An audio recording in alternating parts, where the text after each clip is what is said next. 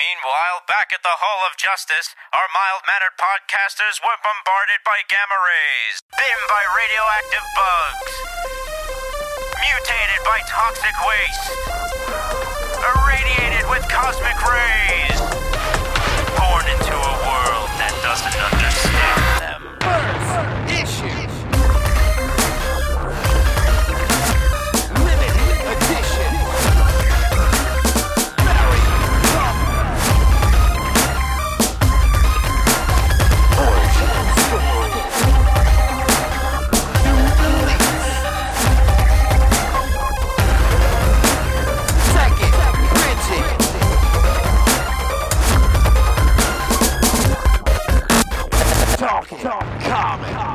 Hello, everybody. It's Wednesday, and welcome to the Talking Comics podcast. You're listening to episode number 360. I am your host, Steve Seigh, and joining me this week are Mr. Bob Reyer. Booty. What? You never watched Dave Garroway on the Today Show in the 1950s? Sorry. What did you say? Did you say Hootie? Voody. V O O T I E. Voody. Well, you never watched the Today Show in the 1950s, Steve? I totally thought we were going in a Hootie and the Blowfish No, direction. Hootie. Oh boy. Dave I thought he said Garroway. booty. My whole world came down. uh, Joey Braccino is also here. I, I I had a whole thing planned, but I'm not gonna do it now. and Melissa Megan is with us as well. Hello. Hi. Hi. All right. We've got a uh, we've got a podcast for you this week. We're going to talk about a whole bunch of comics because the January solicitations were released, or at least some of them, and uh, there's some good stuff. So we're going to talk about that. We have lightning rounds. Um, there's some comic book TV news going around, and uh, you're going to hear about some recent Netflix shows as well, because that's how we're doing it this week. Uh, let's jump right into the solicitation talk because these some of these books are really exciting. Uh, Joey, do you want to kind of usher us into this? okay. Uh, which one do you want to talk about first? You want to talk about Marvel? Sure. All right. Um, Bob brought the Marvel solicits to our attention ahead of the show. Um, and, you know, we found it online. We're just scrolling through. And like Steve said, there's a lot of really, really cool stuff. You can find it online very easily. Um, some highlights for me, some new number ones from Marvel this January. Um, obviously, we've talked a little bit on the show last week, but the Black Widow series from the Soska sisters, Friends of the Pod, coming out in And- January. And let me throw out right there quickly, they will hopefully, fingers crossed, everything still works the way we hope, will be on with us on November 28th to discuss where the Black Widow is going because the first issue takes place on New Year's Eve and they'll have their Halloween special out in a couple of weeks too. Breaking How about that? news. Yep. Awesome. Forget the solicits. That's the biggest news of the week. All right, we're uh thank you everybody for tuning in to this week's podcast. That's it. I'll see you on November Wrap it up now. That was big news. um, In addition go to Black. Widow, obviously Captain Marvel number one, Kelly Thompson and Carmen Carnero, and uh, Look at all those covers. What co- I, I don't know. You got two of my favorite artists, and Alex Ross and Amanda Conner doing covers. I'm Alright. gonna need both. get the Amanda Conner one. Come on. I'm leading in that direction. Uh, Guardians of the Galaxy, Donny Cates and Geoff Shaw, which I did not know anything about. That's very exciting. God Country team, y'all. Yeah, dude, it's gonna be rad. Um, What else do we have coming out? Invaders number one. Invaders number one by Chip Zdarsky. I was saying before the show, like two, three years ago, Chip Zdarsky was like sex criminals and Howard the Duck. And I was like, yeah, cool guy, jokester. And now he's writing The Invaders. Right, the guy who was standing at conventions with a bullhorn doing uh, shtick with with Fraction. yeah. now Now he's writing like the the original book. have to have yeah. yeah, Look, his Marvel two and one was great, and the Spider Man. the brother thing really worked so well. I can picture him in this. You know, uh, according to the list, it's, you know, neighbors doing some bad stuff, and so it's Ken, Cap, and, and Jim Hammond bring him back from the edge. Yeah, you know, and I was also really excited. Bucky's in that book as well as the Winter Soldier, and I was very, very excited to see that there's a Winter Soldier book that I guess is coming out in December because issue two drops in January from Kyle Higgins, which I didn't know was coming out, which is a surprise to me because I love Bucky. you know? Yeah. Um, so I'm excited to see that. Um, there's also a new Friendly Neighborhood Spider-Man book coming from Tom Taylor, which looks very cool. Um, a couple things from Jed MacKay. Um, a Daredevil book called Man Without Fear miniseries, numbers one through five, coming out in January, and a first time in print Daughters of the Dragon graphic novel. My assumption is that it started online. Um, Daughters of the Dragon we'll probably talk about a little bit later when we talk about some Iron Fist news that that dropped this week. Um, and obviously, this January too, a lot of X Men stuff. Um, The Uncanny X Men, Uncanny X Men Annual, which has a lot of Cyclops on the cover there. Um, and you all know how I feel about Scott Summers. Um, A new Scott champ- was right. Scott was right. Cyclops was right. A new champions from Jim Zub. Um, some more Fantastic Four. What else Cullen we Bunn's got a new book. Cullen Surprise. Bunn. I don't see it. Journey into the Unknown Worlds, number one. Oh boy. It's it's Marvel's 80th anniversary early next year. So what they're doing is bring back uh, anthology horror and science fiction. There's a war book, and they'll have new stories and old ones. There's this Marvel Tales. Marvel Comics presents is sort of back. Marvel Tales. It's a Fantastic Four issue reprinting Kirby and Byrne stories, and it's got a Jen Bartel cover. Yeah. War is Hell number one has Howard Chaykin and Philip Kennedy Johnson on it, which is Yeah. which is pretty crazy. Um, Howard Chaykin's kind of you know taken some turns in recent years uh, Yeah. in terms of what he's put out, but it's still a big name that they they, they snagged for that that book. Um, I'm really excited for the Uncanny X Men stuff. At this point, it's wild that you know by January we'll be up to numbers eight and ten. Eight, nine, and ten because they're releasing Wow. it pretty much every other every few weeks. Um, but I'm really looking forward to that X Men annual because the solicit just says Cyclops exclamation point. and Yeah, that's all you need. You know I'm in for that. Um, a lot of Marvel 9th Been keeping anniversary up- stuff. Have you been keeping up with the um, Termination Yeah. arc? Hell yes, I have, man. It's good, right? Yeah, I'm excited for X Men this fall. I like Uncanny drops next month, and like, or is it later this month? I don't know, but Uncanny drops soon, and I'm ready to just hop back on that train. It's been about two years since I've read X Men regularly, but Kelly Thompson, Ed Brisson, I, I'm in, man. That that's a that's a team right there. So let's do it. Um, and a lot of our favorite series are, are keep on keeping on, man. Uh, West Coast Avengers, Ta-Nehisi Coates' is Captain America. Um, what else we got? I'm interested in this Conan the Barbarian number one. Jason Aaron and Mahmud Asrar. Like, hi, I'll buy you. that sounds Yeah. very cool to me. Hi, I'll buy you. Did you Yep. guys know this Killmonger series was coming out? No, Yeah, Nope. apparently January drops number three. So my guess is it comes out next month, November, right? That's very cool. I- Uh, The Shuri Shuri comes coming. out this week. Oh, Shuri. go ahead, yeah, yeah, no, and forgot all about. it. I know I probably sold the Killmonger thing and just forgot all about it. yeah. But Shuri comes out this week. Um, that's on my list of stuff for next week. Um, and Doctor Strange hits 400, which is pretty crazy. Does Image get included in these solicits? I can't remember. I don't know. Uh, there, there, yeah, you've got to go looking at another website. But I feel like I never know when their stuff is coming out. There, or there was an image uh, solicits because I saw it because I, I wrote down for myself Man Eaters number five because we got to have Mhm. that, and the new Kieran Gill and Laura Braga Die number two. Yeah. The last thing I want to talk about on the Marvel solicits, though, is um, this thing Wolverine the Long Night adaptation, number one, drops from Benjamin Percy and Marcio Takara. So, for those that don't know what the Long Night is, it's actually Marvel's podcast of a Wolverine story. Um, it's I, I listened to the six episodes that have been released so far this past week, and it's actually really really cool. Um, Richard Armitage plays Wolverine, and then they have like a bunch of other actors playing all these different characters. It's basically like this Alaska story with like you know classic Wolverine like.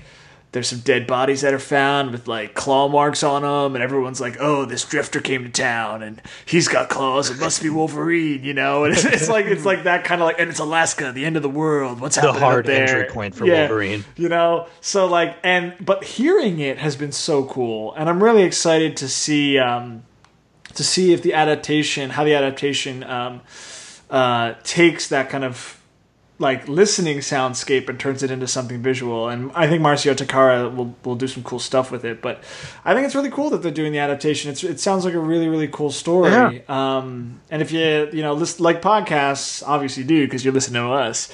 Um, Marvel Longest Or Night don't, is, and you is, listen to us. is It can only go up from here. really, really cool and worth, uh, worth checking out. Yeah, love Marcio Takara. So I don't know Benjamin Percy very much. Where's he Uh, normally? Ben Percy did something that we talked about on the show one time that was really cool. Hold on, let me look it up. Joey, I have two questions for you about the Wolverine podcast. Yeah, I'm listening. They're very important. Um, does he say bub a lot? He's has said bub a few times, and Okay. uh, it it's it's been hilarious um, both times. Um, and of course, like he talks like he talks very sparingly throughout the show, but when he does, he's like, "Bub, hey, don't don't talk to me, man." Yeah, and he's like, Whoa, that's, that does not sound like like, that's Wolverine. that's how he that's how he comes on the air. Like you just hear, really? That sounds terrible. That's a sinus problem. Yeah, like he's like he's growling. He's like, "I didn't kill those girls." you know, like I, I can't do it. I can't do it. But like you know, it's like that like like all nasal growly voice. Um, Okay. Yeah, it's pretty cool. Benjamin Percy was doing the the Green Arrow uh, rebirth Oh, stuff. Yeah, which we talked about a lot on the show, which was Yeah. really rad. Uh, Um, wait, question two. yeah, question two. How sweet is the snicked sound when his blade He, come out? Is it he good? hasn't popped the claws yet, man. You gotta wait for that, man. You gotta wait. Wait, whoa! You gotta wait. Hold on. You made it through six episodes mm-hmm. of that podcast, and he hasn't popped his Look, claws yet. the best Wolverine stories are Oh, one of don't two. hand me this. Right? So the best Wolverine stories are, are one of two stories. One where he's like, you know, popping claws and just slaying everybody all the time. Or two, and in my opinion, the better Wolverine stories are the ones where Wolverine is like a mythic secondary character in the story. And people are just talking about mm-hmm. him. Right? Right. It, it's it's Eastwood in those Man with No Name movies. It's Absolutely. everybody else, and he just wanders through, Yeah. and the action centers on him. He doesn't actually do anything. So the main yeah, story in the longest night is these two FBI agents show up in Alaska to investigate these murders, and their lead suspect is Logan, and they have to like find him, and like they're piecing together this whole thing. So it, it's like this like crime. Like noir story up in Alaska with these detectives, and they're trying to find Logan. And in my opinion, those are the best Wolverine stories because Wolverine's been done, man. Like unless he's in Japan, you ain't gonna do nothing new with Wolverine. you know, like so. So I love those stories where he's like the secondary character, and Longest Night is that. So I'm I'm interested to see how the comic book takes that too. I don't know about this, Melissa. This uh sounds suspect to me. I don't know. I don't know anything about it. I just wanted to hear your voice. I felt bad that you haven't been with us in a few minutes. Um, It's okay. I'm here. a lot of Star Um, Wars stuff coming out this uh, uh, this uh, January for Marvel too. A lot of um, Age of the Republic stuff that we have lovely listeners that read all the Star Wars stuff. Um, Mhm. I'm trying to see if there's anything else on here worth talking about. No. Nope. All right. Color your own Captain Marvel. Oh, that sounds fun. Yeah. yeah. All right. On Image. Uh, Oh, you have it. Yeah, what you got to do is Google search. Uh, Criminal Ed Brubaker. We Nice. got Oliver, whatever Oliver is, by whoop, a big thing the screen here. Gary Whitta and Darick Robertson. Award-winning screenwriter Gary Whitta, wrote One, a Star Wars story, teams with celebrated artist uh, Darick Robertson for a new take on a literary classic with a futurist, futuristic twist. Oliver reimagines Charles Dickens' most famous orphan as a post-apocalyptic superhero. Nice. sure, why not? Gunning for hits, uh, which I saw at the Image panel, is Jeff Rougvie and Moritat, uh, set in the music scene in the '80s. Uh, Jeff Rougvie was apparently a big-time music producer who now became a comic book writer. So there you go. So he's certainly doing what he wants to do. He produced David Bowie, for instance. Uh, Coyotes Volume Two trade paperback. nice. We've got Hey Kids Comics, Moonstruck. These are all trade paperbacks. Where are the books? Can I tell you what DC's got? Are you, are you sorry? Go ahead. No, no, go ahead. No, yeah, and I'll I'll catch back up when I, just find what I'm trying to This look. is crazy. Young some Bendis stuff here. Young Justice number one drops in January. Get ready. Um, this book called Naomi with David F. Walker and Brian Michael Bendis with art by Jamal Campbell comes out. Mm-hmm. This is set in the DC verse. The Other History of the DC Universe number one by John Academy Award winning screenwriter John Ridley of Twelve Years a Slave. What? How did DC stack that? That's crazy. Um, crazy. Uh, Mysteries of Love in Space. With get ready for this uh, hit list of writers on this: James Tynan IV, Saladin Ahmed, Cecile Castellucci, Kyle Higgins, and Jeff Loveness, all writing this this one shot: Mysteries of Love in Space. Um, a 100 page Superman spectacular by Marv Wolfman. And Bendis is still kicking it on Action Comics too, man. Crazy Yeah. stuff in January. I like when the new year brings all the new stuff. Aquaman number 44, written by Kelly Sue DeConnick. It's a big Mera story too. For those people wondering what happened to Mera, she's back. Mm hmm. Um, Batgirl number 30 by Mairghread Scott. Ba- Barbara, just as she did way back when in the '70s, is running for Congress. Wait, they got Frank Miller to do a variant cover for Yeah. Batman. That's crazy. Oh man. Oh, this is exciting. Oh, I'm excited about comics again. Woo! It never stops. Um, do we want to keep? Uh, what else do we have to go through with these before we can get to some comics, that's some other it. comics? That's really about it. Uh, about DC it. in January, you got three G. Willow Wilson Wonder Woman, 61, 2, and 3. Steve Orlando's Martian Manhunter issue 2, which sound, sounds really amazing. And Doomsday Clock. Oh, I was just gonna say, guess which number of Doomsday Clock we're up to a year and a half later? Um, I didn't write it down, actually. What number is it? Mm, Number How many are there supposed to be? Eight? There's we're up to number nine in January. Nine! Wow. I There's supposed to be somewhere. twelve. Yeah, Whoa! It's not gonna be done till next June if we're lucky. if we're lucky. All right. Ooh, Wicked and Divine number 41 comes out in January. Oh boy, and then we only got a couple more after that, man. Yeah. Otherwise, that's about it. We'll have more later. It's gonna be a big year. I feel it. 2019 in comics. Get ready. All right. Uh, enough about comics of the future. Let's talk about the comics of today. Oh, good segue. Hey, yeah, Bob. Would you Oh. care to uh, Sure. grace us with a lightning round? Okay. I am going to put five minutes on the clock for you, as I do every week. And go. Leading off is Catwoman number four by Joëlle Jones, which also features art by Fernando Blanco on some flashback sequences that play a big part in fleshing out Selina's past, particularly in relation to her sister Maggie, who was first introduced back in Mindy Newell's miniseries in 1989, but really helps this story along. The backstory told here, both familiar and new, and it is also very touching, and then it ends in this really twisted cliffhanger just because. Ms. Marvel 35, G. Willow Wilson, Nico Leon, and Ian Herring is the finale of The Ratio, a story that began with the reteaming of Kamala and Bruno, as he attempts to find out how Ms. Marvel's powers work and ends with, well, that would be telling, wouldn't it? Along the way, some wonderful guest appearances, the villainous Shocker, and one of my most missed characters, Singularity from the old A Force days. And as nearly every issue has been just absolutely, simply perfect. And by the way, our best wishes to Ms. Wilson for a speedy recovery. Unbeatable Squirrel Girl 37, Ryan North, Derek Charm, Rico Renzi, and Travis Lanham goes on a bit of a Tom Sawyer trip in this story called The Death of the Unbeatable Squirrel Girl.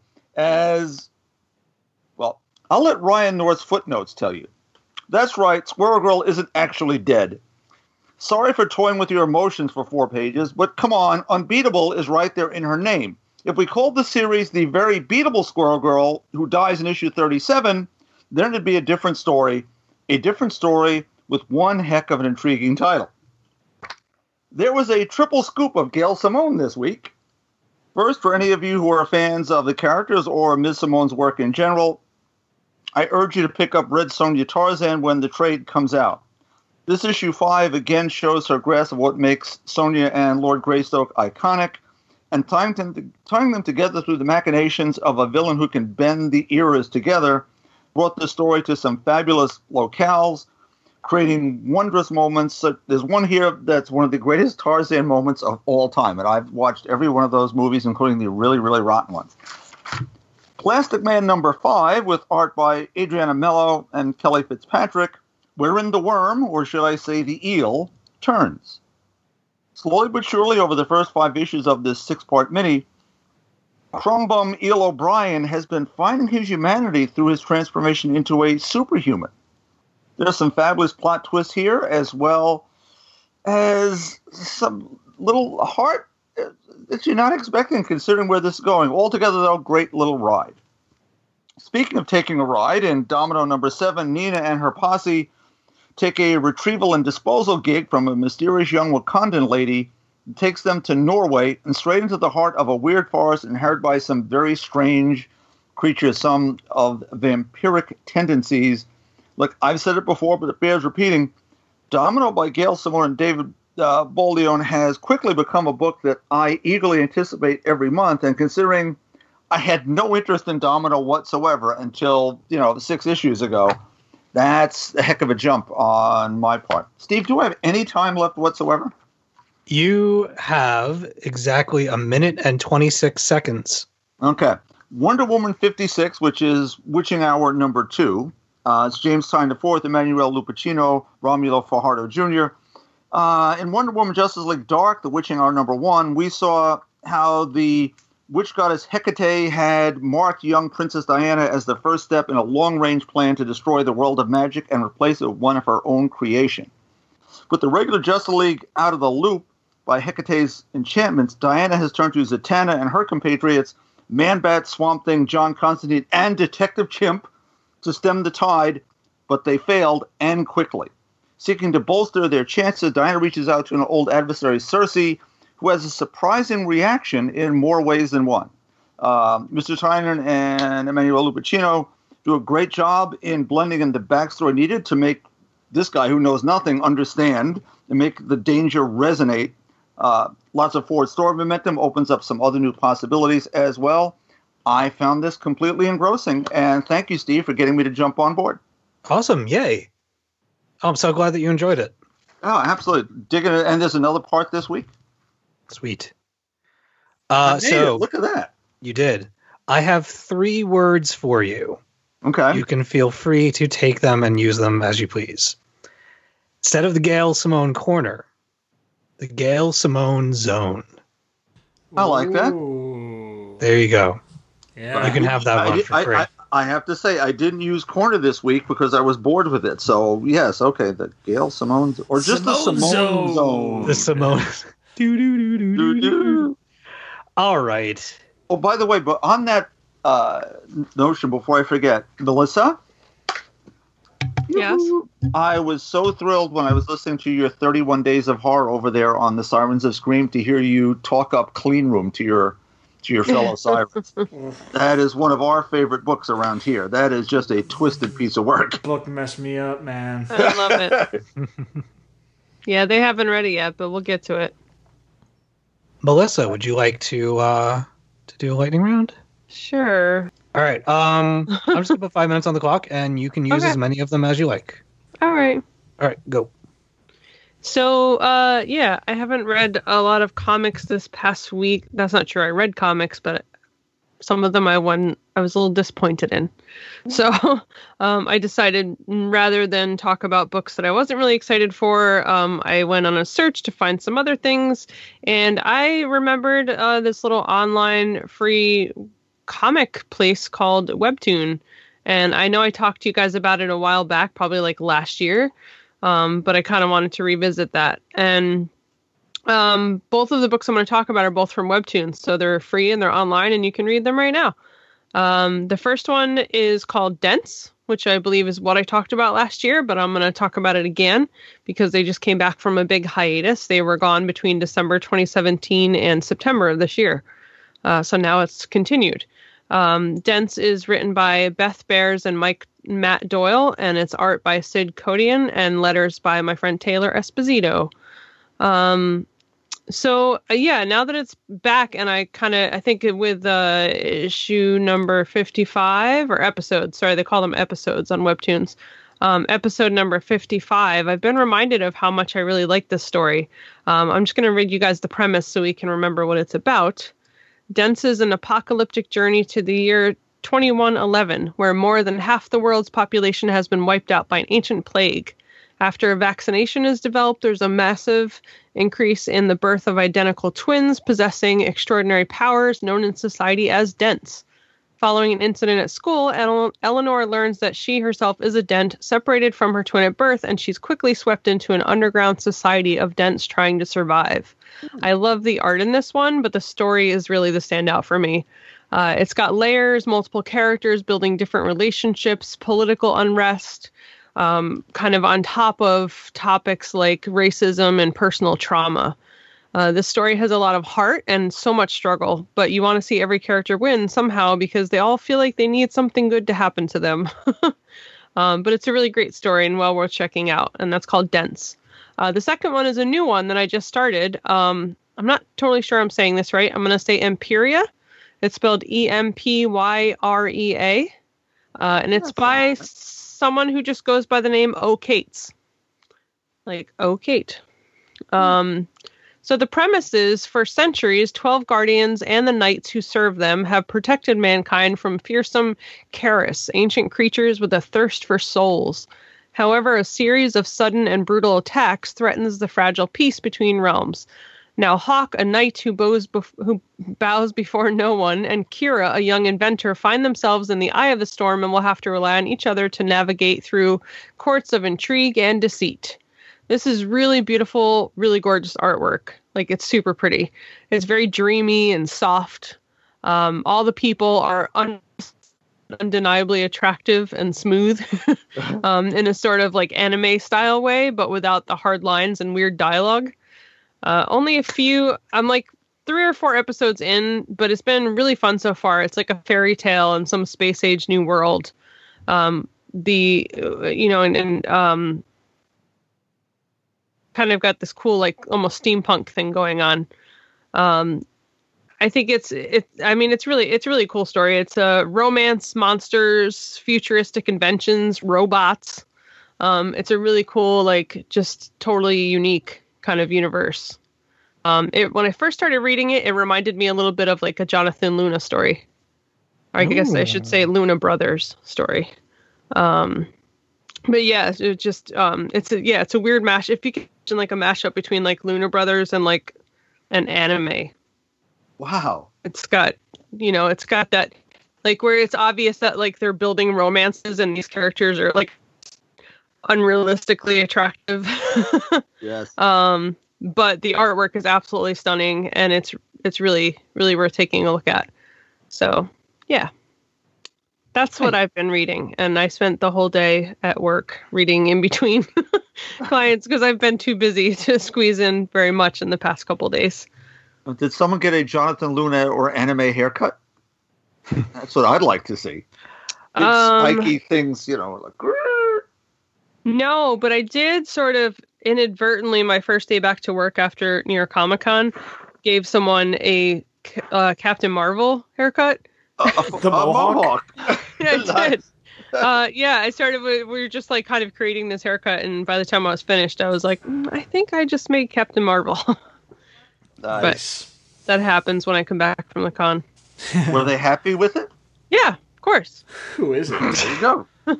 She's a professional. Everybody's happy with what I do. I would like to know what happened to the Luna brothers. Because I see Jonathan Luna doing stuff, but we never hear from the other one. They're I'm starting to doing, wonder. uh, they Were there ever that? two of them? I'm wondering if there was like an Oasis style uh, split, Liam and like whatever. a VH1 behind the comics, the Luna brothers story. Um, I could be completely wrong. Uh, I just we haven't heard like from the duo, the dynamic duo, in quite a number of years. I would say. I'm gonna look it up. You should. You're creating drama on the podcast. I'm not creating. Go, please. Nobody is taking me seriously right now. I am. I never do, but now I am. I mean no harm. You know how much I like the Lunar Brothers. Just making jokes. That's why you made me host of the good podcast. thing Bob works for Talking Comics and not another publication that likes gossip. Oh, I know who you're talking about. That one? Yeah. When yeah, so I wouldn't click on their week? website for the solicits earlier. That's why I didn't have them in front of me. Yeah. um. All right. Uh, Joey, are you still looking stuff up? Should I? Should I take a lightning oh, round? I don't know. This is getting a little. I'm in the weeds now. Oh, what did you Wow. find out? What'd find out? No, I'm Updates. just I'm looking Live up updates. I'm looking up Jonathan Luna here. And it says Uh-oh. latest releases 2013. Jonathan? No, Jonathan Luna did um stuff with Sarah Vaughn. I don't I feel like we just talked about something he did recently. I thought so. Wasn't yeah. that story with the uh the two the um Empire. warriors? Yeah, Yeah. the Empire book. Yeah. I don't know. Things Where's are, he on Comic Vine? Things are looking a little uh little sketchy over here. Do the comic database or Comic Vine. See what his last little thingy is, maybe. He was never here at all. He got wished into the cornfield by his brother, like in a Twilight Zone episode. Oh boy. All right. Um. Uh, Joey, are you still in the weeds? You yeah, want no, to we, we can go. We can go. I'm just, you know, I'm just uh, playing into the conspiracy theories here. Just By the way- drama on the podcast. Joshua Luna is the other Luna brother. Yes, Ah, John and Josh. yes. He became Joshua Williamson, I think. All right, now we're right. just getting. Now it's getting a little trippy in here. Yeah. Conspiracy theories turn into the Uh, uh, what's that stupid show with what's his face? Jesse Um, Ventura. No, Alex Jones. Right. What is his Oh, info? Infowars. Right. Comics have you, Wars. have you ever seen Joshua Luna and Joshua Williamson in the same room together? I bet Now not. things are getting crazy in here. Yeah, we need to we need to nip this in the bud. Yeah. Why, why is he always carrying a phone booth with him everywhere he goes? All right, Joey, I'm going to put five minutes on the clock for you, and you'll have to peel yourself away from the uh, the web of lies. All right, you have five minutes. Go. All right, my my heroes have always been junkies. Ed Brubaker and Sean Phillips. Colors by Sean's son, Jacob Phillips, who isn't Bettie Breitweiser, and it shows because this is a very different looking book than the previous Brubaker Phillips Breitweiser joints like Fatal and Killer Be Killed. And that starts with the cover, which is this very vibrant blue and purple and yellow that I just haven't seen in Brubaker Phillips books before, and it got me super hyped. Anyway, here we are with the first original graphic novel in the criminal universe. For fans of the pod, I've mentioned Criminal before, and I know Steve, you have as well. Criminal was this hard boiled neo noir crime serial that Brubaker and Phillips wrote between 2009 and 2011, with some one shots and follow ups going up all the way to 2016. All of these were collected together into some epic, epic volumes that are totally worth picking up and we've talked about on the show. Um, frankly, to me, Criminal is what put Brubaker and Phillips on the map. Yeah, Brubaker was doing Cap and X Men, and I read both and I loved both. But if you look at where the team is now, you can draw a straight line right back to Criminal at Marvel Icon at the time and later Image.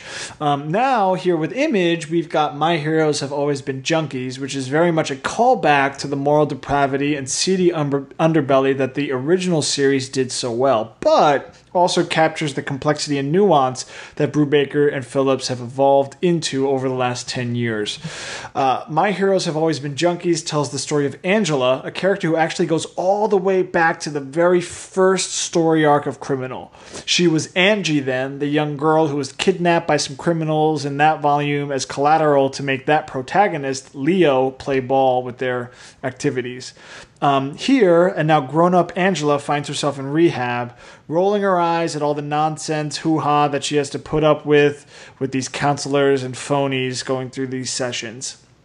She catches the eye of another young patient, Skip. They fall in love. Then we embark on a pseudo Bonnie and Clyde, pseudo natural born killers, drug induced escape out to suburbia. Sprinkled throughout are flashbacks and that classic Brubaker narration through the eyes of Angela, and all may not be as it seems for the young couple. Full of twists and turns, not um, uh, and brutal, brutal, brutal humanity. My heroes have always been junkies is quintessential Brubaker and Phillips, which means that it is simply put one of the absolute best pieces of storytelling on the stands right now. You have to pick this up.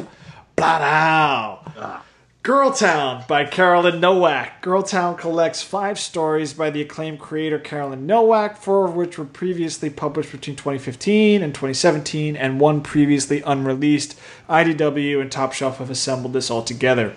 Um, I'll read this from the foreword, uh, written by cartoonist Carta Monir. She says, looking back through these comics, um, Carolyn's work is all about women who are looking for connection, validation, and fulfillment. Women who are painfully jealous and full of more feelings than they know what to do with. Women whose friendships with other women are their lifeline. Women like us. Um, and I couldn't agree more from the whimsical sci fi of a robotic escort boyfriend to a slice of life story of one upmanship between neighbors. Nowak's stories breathe life and joy and sorrow and spirit. The centerpiece of the collection is the aforementioned story about the woman who, after breaking up with her celebrity boyfriend, buys a robot escort boyfriend, Alex and Ada style, speaking of the Luna Brothers, Yeah. but now. She also has an electric tongue. Pretty crazy. It's a thing. Um, there's also a story about fandom that's told through two voices recording a podcast, and then the imagery is of media posts, YouTube and and memes and things like that. Generally, the most impressive part of this collection, beyond Nowak's distinct and engaging voice, is the versatility of her art style. With just her name on the cover, I feel like the five stories included are unique in their visual aesthetic in a way that very few artists can do. Um, and Girl Town was a surprise for me, and it's definitely worth a look. Um, and the last book I'll talk about very quickly is Crowded Number Three from Chris Sebela and Ro Stein with Ted Brandt and Triona Farrell. Don't give away too much. I'm not going to. I just wanted to bring this buddy up again because I'm really having a lot of fun with it. This issue mm-hmm. introduces some new assassins and introduces the dystopian vision of public libraries, which have, Oh, in this future of intense appification and uh, interwebbing, have basically become like halfway houses and homeless shelters, which is crazy. It's bizarre. I'm into it. It's such a weird concept, and it's so much fun. And damn it, if Ro Stein, Ted Brandt, and Triona Farrell don't draw a really awesome comic, this is definitely worth checking out if you haven't yet. And that's my lightning round. Quick question. Quick question. That was an awesome round with great sound effects, Joey. Yeah. Crowded on. Oh, Just wanted you to know how close you were. Crowded ongoing or mini? I forget. Crowded Ongoing. is an ongoing. Nice. Um, but that's Good. not that's the what you need to pick up, Bob, is my heroes have always been junkies, okay? Like that book is so good.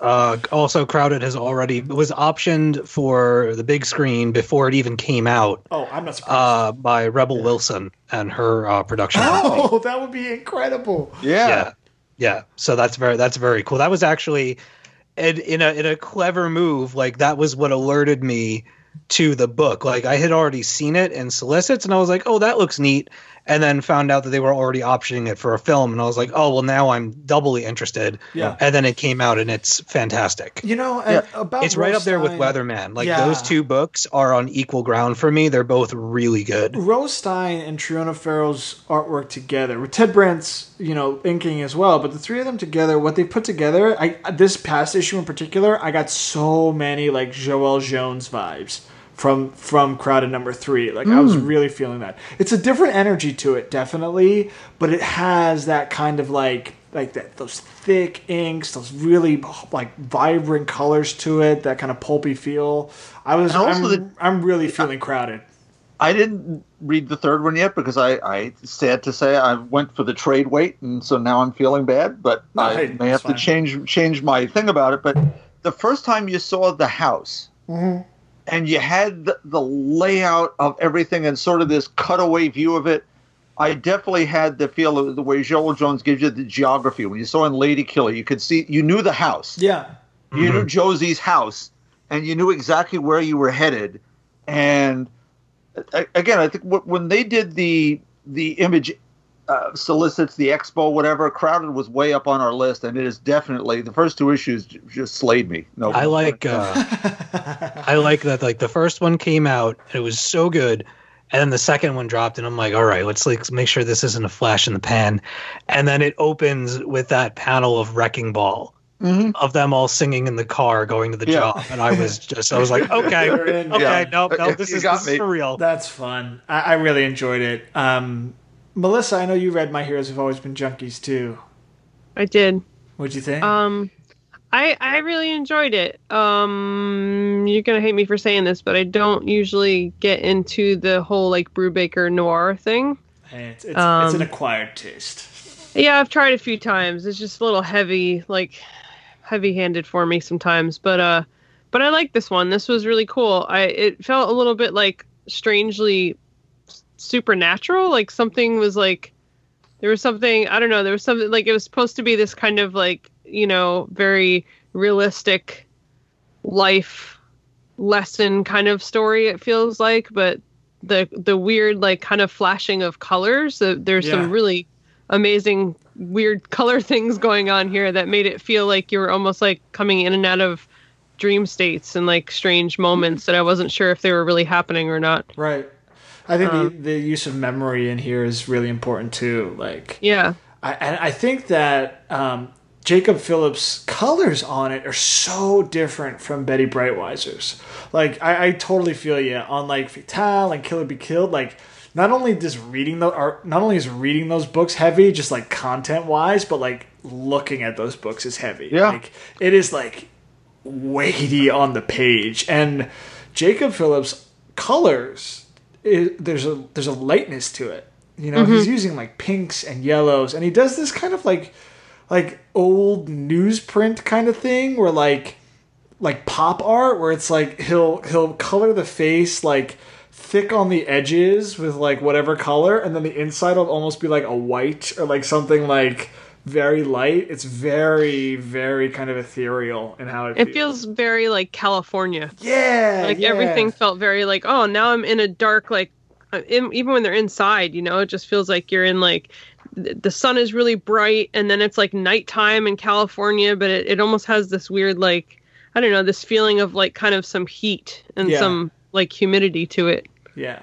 I like I knew I was in for something different when the book opens and like Angela is like standing on the beach, you know, and I was like, "Oh, we are not under an overpass here shooting a guy in the head." Like that is I not had what's no happening. idea who these characters were going into this, so Oh yeah. I'm, I didn't have any history on this at all. I just kind of randomly decided to open it up and read it. yeah. Um, but it is an interesting story and a, and a very a very strange story. Kind of reading about this, you know, she seems like a teenager to me. Maybe she's older than that, but um, this this girl's kind of weird obsession with Yeah. junkies. Yeah. Celebrity junkies. Yeah, Yeah. I love is- it. let's be honest, an interesting thing. So Totally. totally. yeah, Excellent. All right, well, I'm gonna have to read that, I guess. Oh, you I think we all do, yeah. yeah. You're gonna have to. Yes. I will die on this hill.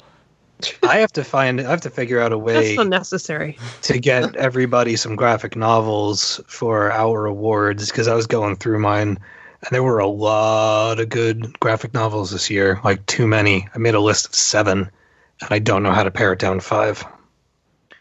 All right, I'm gonna put five minutes on the clock for myself.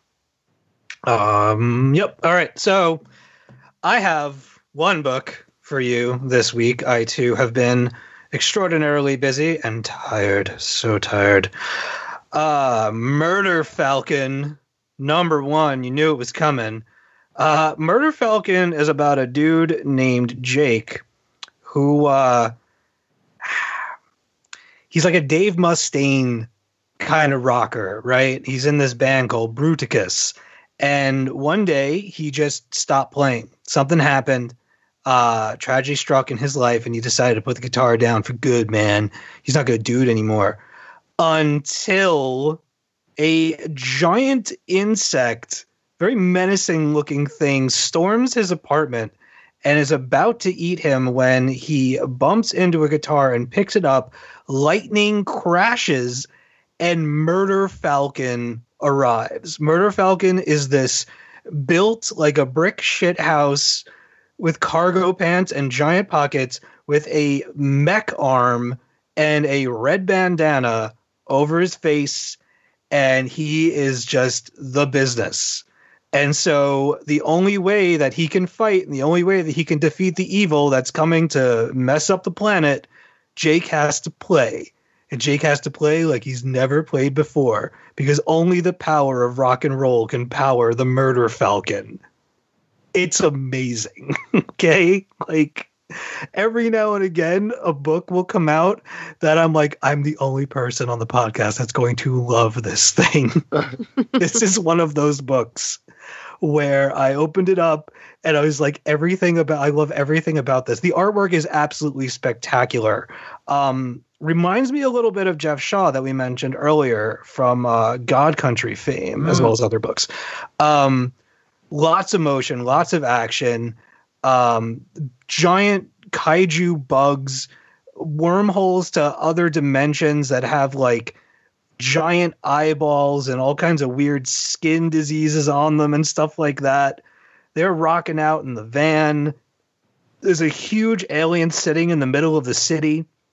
We have no idea what that's like. It's just it's insane. It's like it's like if Jack Black got his hands on a bottle of peroxide and then decided to make a comic Drank it? book. Oh, No, no, he, he dyed his hair. okay. Looks like something I'd expect to see in the middle of a Mad magazine. Oh, but it's like it's like if you're if you're at all into heavy metal or you just love the concept of like the hard rocker, like he's played every shows, everybody in town loves him and wants him to play again.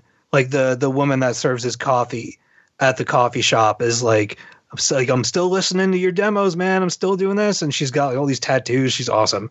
Um, but he doesn't. He can't play anymore because he's got like emotional hangups and stuff. And then the murder falcon arrives, and this giant bugs, and it's just it's a Steve book. It is it is through and through a Steve book. Quick, who'd win in a fight? Angel Catbird or Murder Falcon? Murder Um, I Falcon. think Murder Falcon. Angel Uh, Catbird would tell a much more pulpier story, but Murder Falcon is jacked. Okay.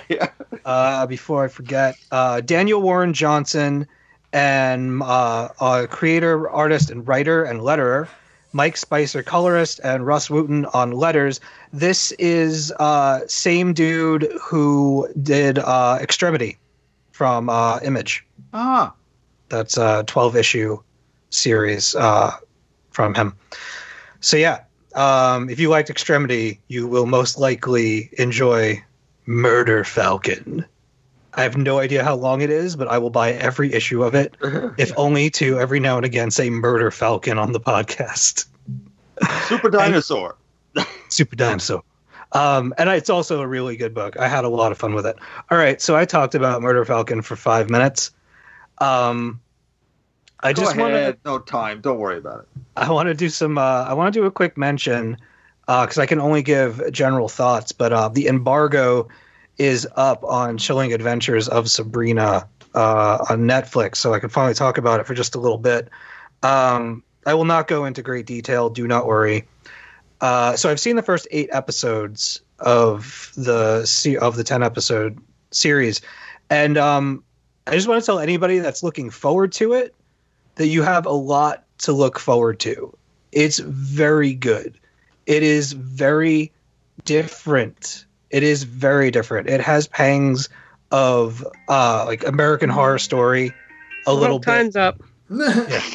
Show's over. Bye. um the atmosphere of the show like the set designs are fantastic the house the the spellman manor that uh sabrina and her aunts uh live in and everything is awesome the the new take on salem and how he kind of functions and stuff like that is is really really neat um and the the show does a really good job of giving you lots of smaller stories inside of the bigger story. Um, I mentioned American Horror. It's basically American Horror Story meets Harry Potter, uh, if you will. Sabrina ends up going to this school. There are a whole bunch of badass witches. There's hierarchy and politics and court sessions and all kinds of crazy stuff. Um, couple of like one and done episodes are done in two episodes kind of things um, that fit really naturally into the the larger story. Um, a lot of the people that are part of the show, as far as acting, give really uh, solid performances, and I enjoy them as these characters that I've known for quite some time, both in the comics and otherwise. The opening sequence of the show, I'm not going to spoil it for you, but fans of the comic will be pleased. It is one of the coolest intros that I've seen for a Netflix show or any show yet. So look forward to that. Um, if I had to go negative about it on maybe one thing, um, I think that some of the support characters could have been a little bit more interesting and a little bit more fun. Um, Sabrina kind of runs with a crew. She's got Harvey, uh, who I find to be a little inconsistent. He's uh, I've got issues, but I can't really talk about them until the show's actually out. And um, there's just there's a couple of things where I, I I think the show is trying to it's trying to say something, and it and it some of it just struck me as lame and a and a and a kind of a half-ass attempt to dip their toe into a more um like political and or timely pool. And it it just it was there for a for a minute and then they, they never returned to it and it didn't amount to anything. And it was just it almost felt like they did it just to be like hey we're going to do this too. Um you'll see it has to do with her friends which again i think is is the weakest uh, aspect of the show. But i haven't seen the last two episodes yet so who knows? There's a lot of stuff going on uh, with all of them now. Uh, and yeah if you're looking forward to the show definitely definitely check it out. There is a lot to have fun with uh, with the chilling adventures of sabrina so there you go um You had something else on your list, though, didn't you? i do i mean we can yeah we can move Well, into we, inter- we interrupted you, so you know. no we can um we can move into open discussion and we'll just make this part open discussion um Th- then I'll throw this out. How come there are more episodes of the Chilling Adventures of Sabrina than issues of the comic? it's already been picked up for a second season yeah, that's ridiculous. so there's technically 20 episodes like Yeah. in the works or ready to go And I saw I went to the Archie panel and they were lovely about it. They went, "Oh, uh, Roberto is just so busy trying to oversee Riverdale and the other shows and all the other books." And Mhm. it's like, yeah. We, so someone's asking, "When are we going to see more?" Well, now that the show's a hit, maybe there'll be more issues. Oh, thanks. There's a there's Yeah. a lot of the comic in the show. It's very dark. Like it's dark. So yeah, it's not the uh, Melissa Joan Hart. You know, it's daytime and it's bright colors and you know, oh, the cat's a puppet and it's adorable. Like this is this is like Satanism. well, it's got and- Madame Death in it, right? I mean, she's in the solicits I saw. They showed Yeah. her picture. So the woman yeah. that plays um, Missy from Doctor Who, I cannot remember her name, but she plays kind of the Snape like character in this, and she is just spectacular in this role. She's fantastic. Um, Miranda Otto is also uh, great. This- It, the the cast does a really good job. Kiernan uh, Shipka, she she makes a very good, very different uh, Sabrina. There are times when her performance feels a little not wooden, but like maybe a little forced. Um, but she's definitely finding her way as the as the episodes go on. I think she needed to find the character a little bit, but overall, uh, really solid performances from the uh, from the cast, except for Harvey.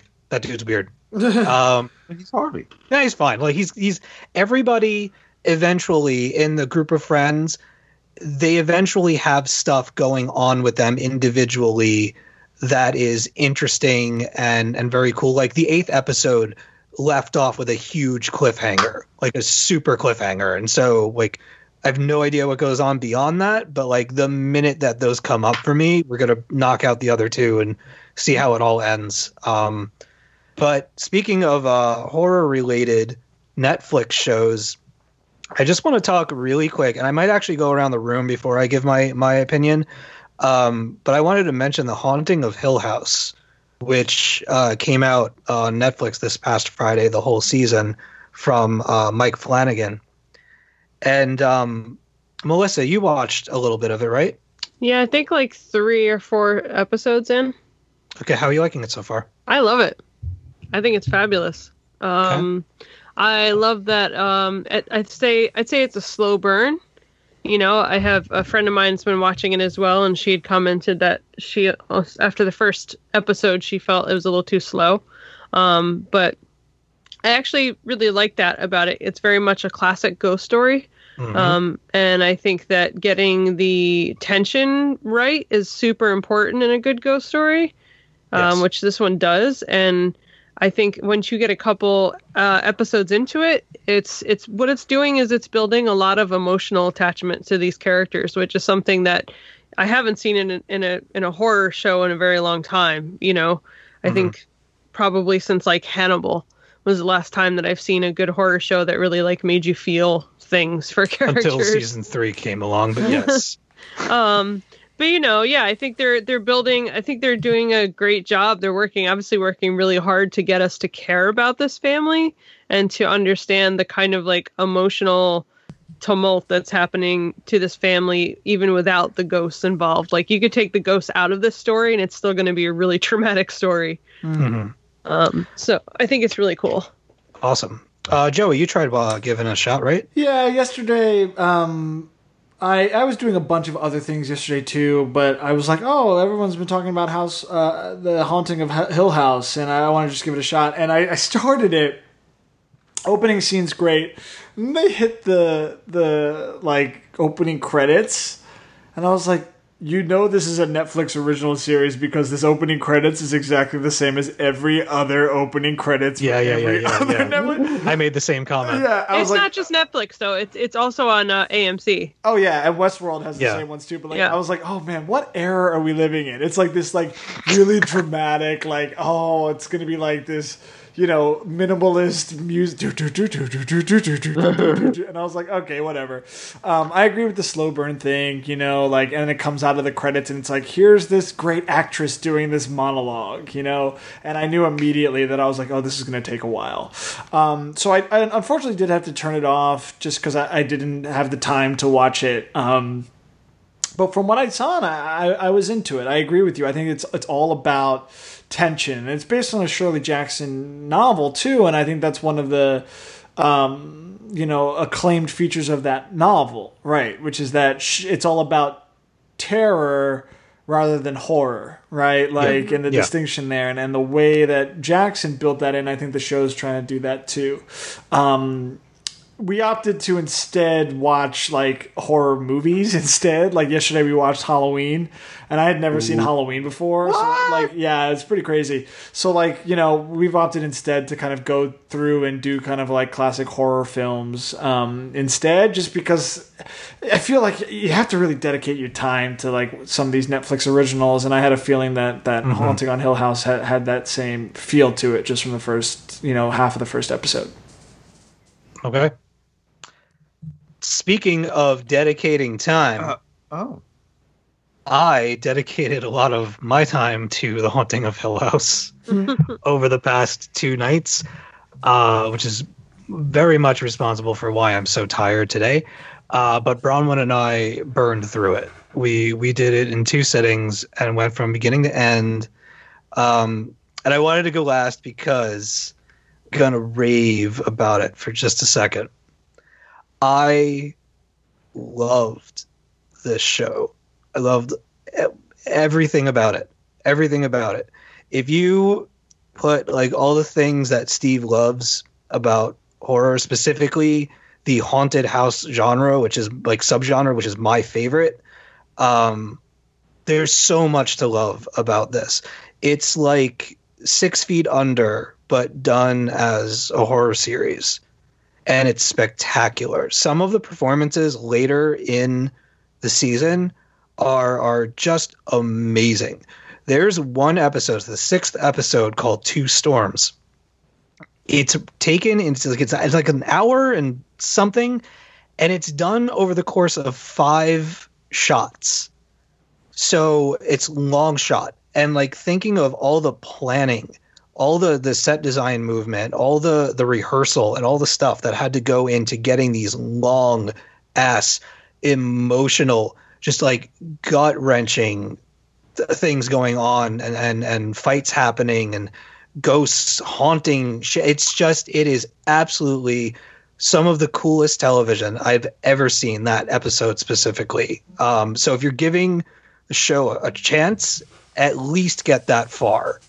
Um, but I mean, overall, what you were both saying, it very much is. I was watching a uh, like a behind the scenes thing with Mike Flanagan, and he was talking about how a lot of horror movies these days they're they're in it for the scares and they like to make the audience jump and stuff like that. And that was not his plan for this. He kind of wanted to go back and create the tension that you were talking about and create the atmosphere and the mood and kind of mess with you a little bit. I don't know if either of you know this. Um, maybe you do, but in every episode, with the exception of the second one, of the sixth one uh, that I talked about earlier, there are ghosts hidden throughout the house. Oh, I noticed in the friggin' 50 minutes I watched, I was petrified. Dude, I didn't notice that, but I was actually looking for them, but not seeing them. you will you will you you'll see them and then you won't see them even though you're looking directly at them. I looked at an article uh, on screen rant or something earlier today because i didn't want to spoil myself until we saw it all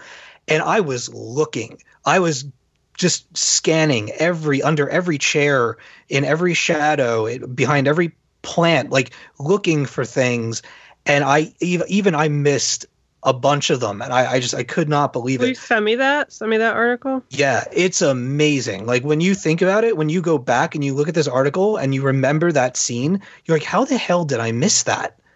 And it's right there for, and I, it, it's wild, absolutely wild. Um, love it, love it for that. Um, I think it wraps up very beautifully. I won't talk about the end, but I've heard a lot of people kind of bow out toward the last two episodes. I think it wraps up beautifully. Really love what they did. Um, but I mean, overall, I just I've not been like I've been watching. We watch a lot of stuff on Netflix. Bronwyn and I. We loved Maniac. Uh, that came out. Uh, it's a Joji Fukuna, uh, Fukungawa did that with Jonah Hill and Emma Stone. Was awesome. And now this is out, and I would just we devoured it. Like we we could not stop watching. We were gonna watch The Good Place to kind of balance things out, but man, I was looking everywhere in our house. She was fine. Bronwyn was just like, I'm just going to bed. I was looking I, every time I turned a corner, I was expecting to see something. Every time I had to turn off a light and go up the stairs, and like I heard the echo of the stairs behind me, I'd get freaked out and had to run up. And like I never, I'd never really get like that with horror movies, but this got to me. Um, and it's not about the jump scares. It's not. It's more No. about what your like your subconscious like you're seeing it but you don't see it but it's leaving you with this eerie feeling because somewhere in the background of so much of the show there's something that's there but it's not there. It's it's so brilliant the way Well, that there's it pulls us there's so many uh, great like suggestive scenes like you know those moments where and we're used to some of them in horror movies like when you always know when somebody's standing near a window right and they're and they're panned a little too far to the right or the left then you start like watching the window Yeah. that's kind of overused kind of technique right but Mhm. they do some really great ones in here where like they'll show you like the the centering of the scene is just is off like it's just a little too far below so that you can see the black slit under the bed a little Mm-hmm. too much like more than you can see the upper part of the room and it's very suggestive like you should be looking down there what's down there you know and at Yeah. the same time there's weird shit going on above that but you your eyes are constantly drawn to these weird dark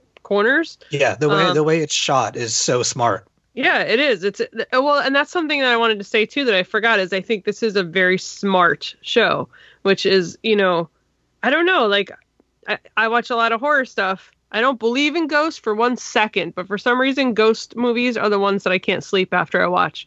Like they Mhm. get stuck in my head. I had to sit and watch. I I sat and played Assassin's Creed last night for a while after watching this because I had to like wash it out of my head before I could go to bed. you need to um, message me after you watch two storms the sixth episode i want to hear your opinion on that I think um I don't think this is a, a spoiler, but like early in the show there's a moment with the family kind of racing away from the house um in terror. And that was a really powerful scene to me. It reminded me of it reminded me a lot of the poltergeist, of the original poltergeist and like hmm the feelings that I had the first time I saw that movie, you know, this like this not just family and trauma, but this like terror of every mo- every member of that family had their own terror happening at the same time. Yes. and you know and just that and like the the watching the the house kind of like roll away into the background and looking in every single window waiting for what's going to happen you know um it's really really cool. And i will say that in the first episode it was a little hard to keep up with all the time jumping. This show time jumps like nothing i've ever seen. It's Yeah. like you know it's the past and then it's the future and then it's halfway in between and it's like jumping all over the place. Um but once you get the hang of like who the characters are and what they look like in every different hmm place that they're showing you you know but that's that's a little tricky i think in the first I had a lot of trouble with that. I had a Yeah. lot of trouble with that in the first couple of episodes. I was- constantly had to ask Bronwyn who people were. yeah i was recounting i'm like wait how many kids are in this family again are there three kids two i Right? It- and then you a- find out that there's two there's two older daughters and I'm like, what is Right. happening right now? Well, that I think the second, I think the second episode, they didn't really, they didn't. I don't remember ever seeing this, this, the third daughter as a young version of her in the first episode at all. No, like- no, you don't. You don't. like She the next door neighbor, right? I'm like, who's this lady next door? It like, is she a family member? I don't know. And then all of a sudden, in the second episode, they're like, yeah, hey, there's another kid in the house. Like, oh, okay. so that's and and the little boy in this family, um, what Luke- is his name? Luke. Oh my god, he reminds me so much of Max. It's hard. Oh, it's hard not to like watch this and think of Max. There's this little like nerdy kid with his big glasses on, and he's always kind of sitting and talking to himself and scribbling weird pictures. I'm like, oh my god, that's like my kid. so there's one particular scene we just saw last night that was really terrifying for me to watch. yeah. Um, yeah. The uh, the time jumps are going to happen pretty much throughout, but you do you do catch a rhythm with them after a while. Uh, the last thing that I'll say is um, it's all about the the tension and the dread with this one. Like I can't speak to how everybody's going to react to it, but I only I only jumped twice, but my God, I I leapt. Like there are two moments throughout the series. I'll not tell you what they were. You know, you'll know them when you come across them. Wow. Oh my God, I Little- couldn't. little hard to sleep on your side after you watch the show too. I had to pause it because I needed to like calm down and catch my breath. And then we then we rewound it and we watched it again because it was just so awesome. Um, all right, I that's have enough. I have questions. Yes. As someone who read the book, granted it was many many years ago. We read it in school back, so you know how long ago that was. I've been out of school since Nixon was president. Um, and as a huge fan of the movie, is it? Do we get to those people? Eleanor and Theodora and that whole crew and the doctor investigating the haunted house and such, or where where are we at here? Because this this does not sound familiar to me at all from either Robert Wise's 1963 The Haunting or the book. Um, I mean, I believe it's very much an inspired by. I don't think Okay. that it's trying to um, replicate the book per se. I think by introducing all of the the new characters, I don't know how you tell that that specific story. It's very um like everybody's inter interconnected. Like they're a family, right? Like uh, Melissa and I were talking before about how it was difficult to to tell who was who. Um, a lot of them kind of look the same for a little while, but um, I don't know. I think it's a I think it's a different animal with the idea. Like they use the line, um, "Some houses are born bad." No, that's from the book. Yeah. And so they they do uh, touch on that a little bit, but as somebody who's not read the book but wants to after watching the show, I can't really say that. Actually, that question might be better suited for Bronwyn, Okay. who is not here. yeah, I've never read the book or seen the the original movie, so The original The Haunting, it was just called The Haunting in 1963, and avoid the terrible remake. It, you talked about slow burn. Nothing really happens except it is this house, and it's a psychic researcher who brings these people together to investigate what's a house that's been born bad. And you see some of the history of it, but it's doors closed and there are cold spots and it's Mhm. old, old black and white sort of thing. And at one point, I, I, I don't want to give one of the great scares in movie history away, but there there is a moment where there are two people in a room and someone someone something wants in the door.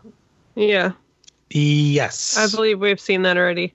Okay. Yes. There is a Bob. I this I think you would really enjoy this a lot. I mean, this is essentially what they're doing is they're sort of um, they're demonstrating both the, the the things that went on in the house and also kind of like giving you a glimpse at how those things in the house have affected this entire family later in life and kind of what happens to them when they're forced to sort of revisit Mhm. what So it's a, Um, it's a new family in the house, perhaps. the family the family what- moves into Hill House as they're they're house flippers. They basically they Yeah. they buy they buy the property, they go in and they do the repairs and then they sell it for a bunch of money. So what they're doing is they're coming in and they brought their children and they're going to live in the house as they fix it up over the summer and then once it's fixed up they're going to they're going to flip it and then they're going to move on with their lives. Yeah, that's a totally new story. Yeah, that's good. Yeah. yeah, and just yeah. the house is is alive like there are there are there are things in the house that that it's haunted it's really really really haunted um it's it's fantastic i i want to watch it again like i immediately want to watch it again especially i'll send you that link melissa to yeah, stuff, wanna but see don't. It's it, it's really good that it's actually split up by episode count, so you don't have to spoil yourself with stuff that you haven't seen already. But man, I opened that up and I was like, how did I not see that? There was one I- last night.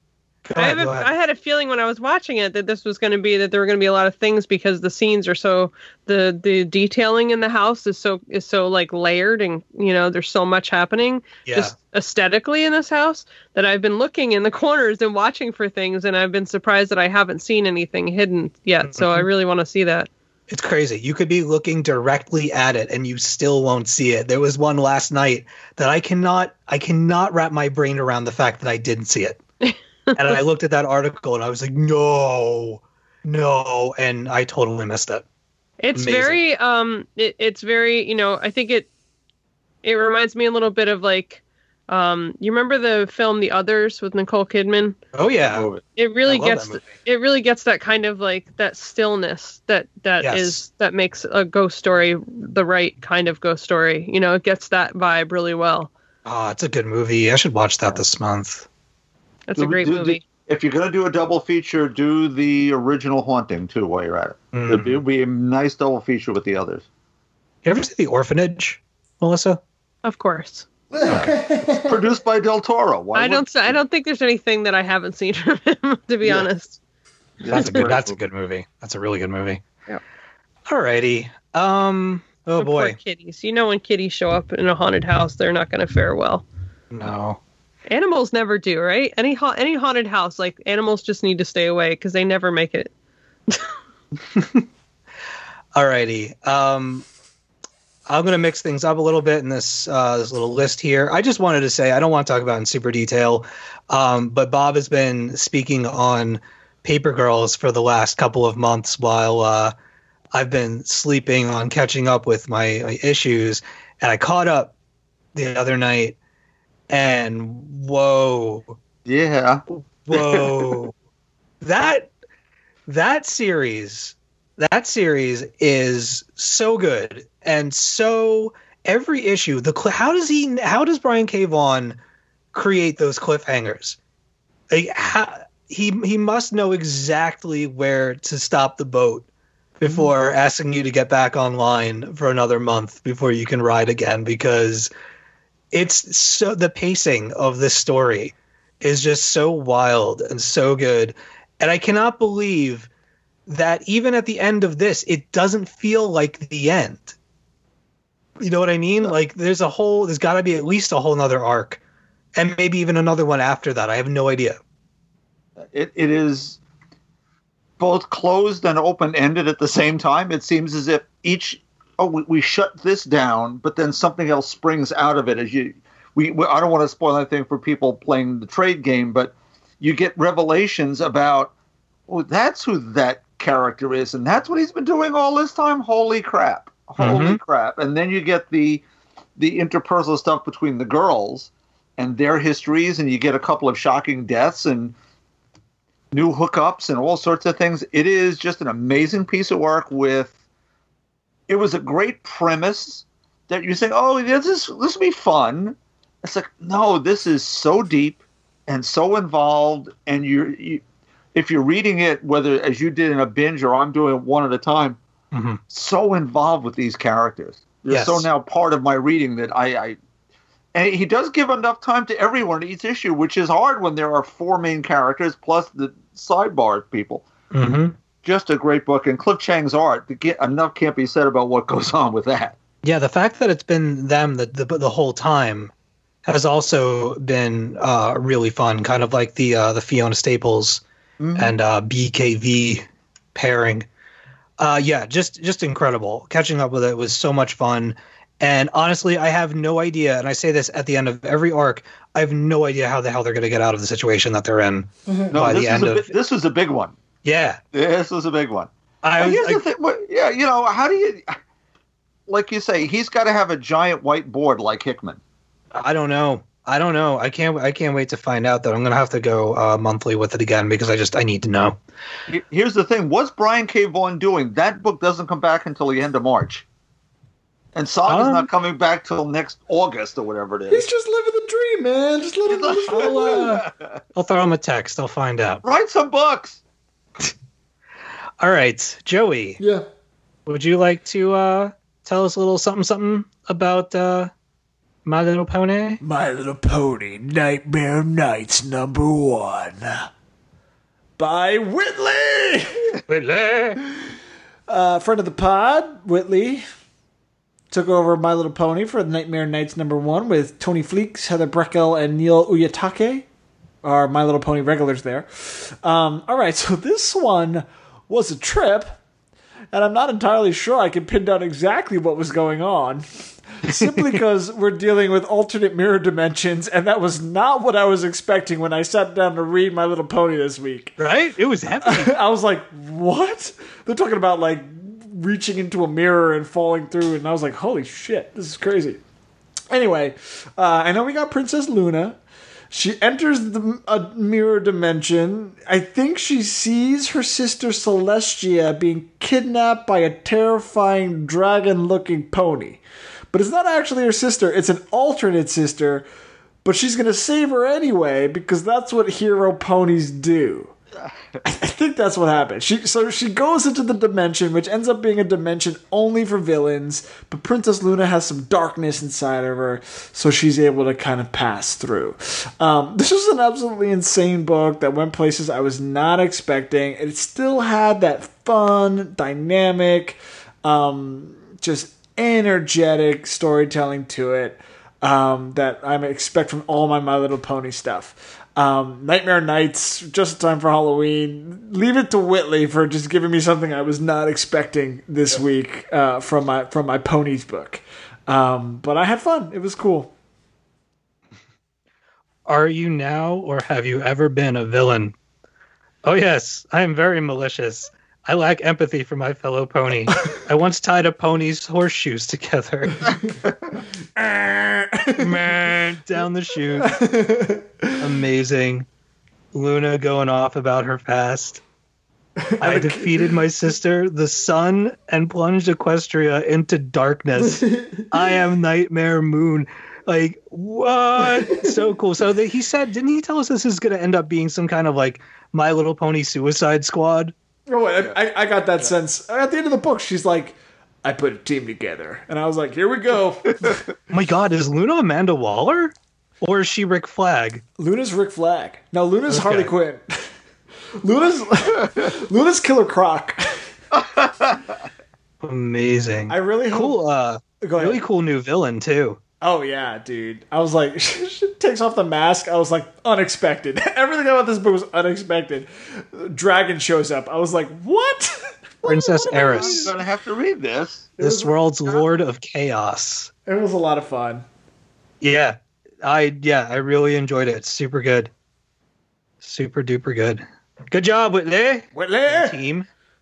Um, and the backup too. The Little Ponies backup was also Oh, I didn't read a, a lot of fun. Um, all right, so um, we do have one more book on this list, but maybe we'll double around to it. Um, we have a, a listener question that while we're talking about ponies, we might as well make our way on over to this. So Bronwyn wanted to ask uh, asked us to design each other My Little Ponies and their cutie marks. So we all uh, logged onto the My Little Pony creator that Joey found, Yep. and for about a good 10 minutes, maybe Yeah. even 15 minutes before this podcast got recorded, we had like a My Little Pony rave party while uh, creating these avatar ponies. The music on that website is bumping. So good, especially when you have four people that are overtired listening to it. It was great. All right, let's go around the room. Uh, does anybody mind if I start? Go ahead. Go ahead. All right, so Joey, Mm. I uh, would make you a, an orange pony Oh. with a with a purple mane, Oh. and your cutie mark would be, and you probably know the proper names, but the comedy and tragedy. Uh, Masks. Yeah. do they have another name? No. No. Okay. So yeah, the comedy and tragedy masks would be your your cutie mark. What kind of haircut do I have? Uh, a little shaggy. give, give you some, give you some glasses. Make you look a little little beatniky, Oh, okay. maybe. A beret. He has a beret. Oh, nice. Uh, all right, all right. Put a beret on that. All right. All right. Um, sorry, I didn't. I didn't. Uh, I didn't think of, of clothing options for everyone. Uh, Bob, you would be a yellow pony with a green mane, and your cutie mark would be a Cthulhu monster. Sure. I love it. the squiddy squiddy face. Uh, Melissa, your pony would be a Bitch Planet Orange with a brown mane, and your cutie mark symbol would be the Vulcan sign. Oh, thanks. That's clever. You're welcome. Uh, Jessica would have a green uh, base with a red mane, and of course, her cutie mark would be some type of dragon. Nice. So I didn't think that dead horse would be appropriate Jessica's pony would be dead. Yeah, right. Yeah, hey, stop spoiling the jokes. amazing. That's awful. All right. Wow, you went Um, into like detail on those. I just no, I don't know. Let's match match those symbols with some of your your personalities and or outside the pod activities. Uh, it was a fun. I don't know. It's a fun Yeah, little thing. Fun question. Nice. It was a whole lot better than the nothing that we had before it. So there you Very go. true. Um, Bob, did you come up with any? Sure. I, I look. I've watched some pony episodes. I've read some pony books.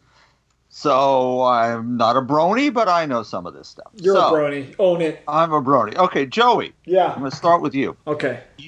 I, I- I'm sure I'm going out of, of, of pony canon to do this, but I, I don't care. It's my thing. Because you would be a Clydesdale, because you're definitely a show horse. Okay. So definitely a big guy with lots of white mane going on, sort of a you know brownish, reddish kind of thing. And your cutie mark would be the Tony Award, little Tony Award, little Antoinette Perry Award back in the back there. Um, we'll we'll throw Jess in since you ruined my joke. Yes, her pony was going to be dead, and be sort of a brown, you know, with with uh, black socks and a black mane, and uh, maybe a little dachshund on the back. That's what I'm saying. But yeah, poor Jess's pony would be at least very sick, if not dead. Broken leg. yeah, at least that. oh, this is awful. Um, Melissa, I'm thinking an Appaloosa. Black with some white stuff going on and maybe moons and stars. And your little key mark could be a witch's hat. What do you think? Cool. I like it. Okay. Steve, I'm gonna send you I'm gonna send you a picture. Oh no. and, and I hope it should. There you go, um, Steve. That is uh, Steve would be. A, it's, a, it's a horse called a, a Gypsy Vanner, which Oh, is yeah. it's an it's an Irish horse that has like feathered legs and a giant mane of white hair, Yo, that horse And- is metal. and it even grows a beard. Ah, oh, mine did I did not know too. About this? And it would have a little headphone at the back. Yes. Oh, how much for the surgery? Can I do this? How Bob comes up with actual breeds of horses. Yeah. no, I am digging. Bob. This is gonna be this is gonna be my new avatar. Avatar, you're- you're I'm replacing monarch. my Valeria with this horse. I'm really not, but I'm gonna do something with it. Yeah, I also Um, came up with one for myself because I'm just ridiculous. Go Uh, ahead. It, it would have to have a different name. I think he'd be, you know, like Harlan Raspberry, and his little his little cutie mark would be an old crab. Don't uh, sell yourself too short there, Bob. I came. What did I? Uh, yeah, I came up with a few uh, for you before uh, before I landed. But um, you were very nice about it, so that's good. now, what did I have? I had a, I had a book at one point, but I was like, eh, Cthulhu is perfect. Cthulhu. Yeah, and I I- I can picture it in my head. It, it looks a lot like the uh, the little uh, Cthulhu thing. Oh no, you have the fly that I drew. Yes, it's still it's actually I do have the fly that you drew. That's in my kitchen, but the Cthulhu you drew on a Christmas present to me on the wrapping paper is in a Oh. frame. It's in a frame with all my Lovecraft books. Look at that. That's awesome. You know, I haven't drawn anything since I moved out here. How sad is that? Yeah, that's draw a moose or something. I Draw know. I have a very, I have a very angry wife. I'm supposed to draw her a tattoo, and I have not done it. I'm the worst. I'm the worst. All right. Uh, your what? So she's gonna kick your butt. She, She can will. kick my butt. Let me tell you how much stronger Bronwyn is than I am.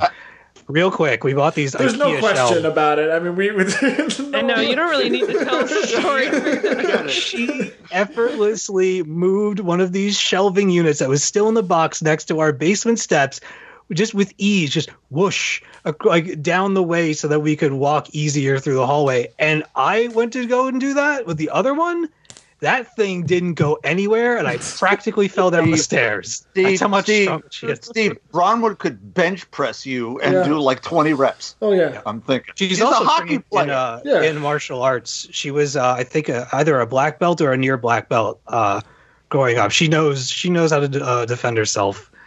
Um, Bronwyn is a is a And move Swiss Army knife of a person. She's very uh, she dips her dips her toe into a lot of pools. Um, Joey, do you have I do. Stuff. what do you have? All right, here we go. Steve, it's funny that you said that I was orange because I made you orange. Hey, You have a silver mane of hair with glitter and sparkles and an epic pony beard I love it. that goes all the way down to the ground. It's red. It's a red, Yeah. right? And the thing on your butt is the horns, man. The thing on your Uh, Metal butt. horns? With stars, with stars around it. And music notes. Nice. Crinkle That's that awesome. up. Yeah. Melissa is a purple pony Oh, purple. with the sickest neon blue glowing in the night hair. Nice. Like maybe like a forward mohawk with a rat tail coming off the back. Okay, Joey wins the best hair award. yeah. And you also have sunglasses on that shoot lasers out of them. oh my gosh. And your cutie mark on your butt is a rainbow. Oh. Bob is it orange? He's kind of craggly. He's got the Fantastic Four logo on it. No hair, kind of furrowed. Oh wait, it's just the thing as a pony. That's what I. That's what I drew here. Bob is the thing as a pony. That's what I did. Um, and and Jess is a dead horse. Amazing. Those are mine. Can Melissa. someone explain to me the dead horse joke? Yes, Jessica it was- only a- seems to read comics with dead horses in it. I don't know how she picks them all, but but they really Yeah. just um, are very uncomfortable for her. And started with that Batman Catwoman issue when they're in the desert with they had to shoot a dead horse, a horse that was sick or whatever, and yeah, Yeah, I think that was the start of it. Yeah. Yeah. And then like every Okay. like the next like four weeks, all of a sudden she was like, I read this book, there was a dead horse in it. How did this happen? it's like they were haunting her. All right. Oh man. All right. I don't really know how to do this because I haven't thought about My Little Ponies in a very, very long time. Uh, but I'm gonna give it a shot. Uh, let's see, Joey. I have. He's gonna be. He's gonna have a le- like a baby blue colored body oh, with thank you. blush pink hair that's really smooth and like trimmed short and neat, Ooh. like like a little gentleman's haircut. Um, and I had a, I had, I called it a drama mask, but I picked the same little mask for his butt. Um, Bob is a red pony Hmm. with long flowing white hair and a like old fashioned like scroll papyrus mark, papyrus mark on his butt. Oh, cool. Yeah. Like it, like it a lot. Uh, Steve, you are a yellow pony with fluffy green hair. Okay. Notice I said fluffy, not frizzy. Thank you. Um, and your cutie mark is a little mini pony figure. Aw. awesome. Uh, and Jessica, I have uh, an orange pony with yellow curly hair and a little paw print mark on her butt. No. Aw. Little paws, little, little toe beans. little beans. All right. Excellent. They, see, that was fun. I want these action figures. Yeah, I kinda want these too. or whatever. Yeah. I want the This'll be- haircut Joey made for me. Oh, we'll, yeah. we'll we'll commission somebody, and it'll be the new uh, Yeah. new Talking Comics podcast It's- artwork. Your hair is Yeah. so blue that even in the nighttime, people are like, "That's blue hair." Think about that. That's intense. I Uh, actually have neon blue hair color too. I could totally do it. yeah. Let's get Katie Cook or Agnes Garbowska on the horn yeah. and Oh, uh, make yeah. this happen. All right, doubling back around to our open discussion for one more book. We have On a Sunbeam from Tillie Walden of this one, Summer Spinning, and I love this part, Fame. Uh, big fan. And uh, On a Sunbeam is this gigantic tome of a book that is f- over 500, like 540 something pages. And uh, it goes like this Two timelines, second chances, one love. A woman joins a crew to rebuild beautiful, broken structure, structures throughout space and finds a new family. Two teen girls meet at boarding school and fall deeply in love, only to learn the pain of loss. So, in talking earlier about timelines and jumping around, uh, as does on a sunbeam, where you find Mia going off to uh, work with a crew, kind of as a last ditch effort to fit in somewhere after her schooling. And they go around to different parts of the galaxy, uh, old buildings, old uh, monuments, and stuff, and they repair them. And then they move on to the next job, so on and so forth.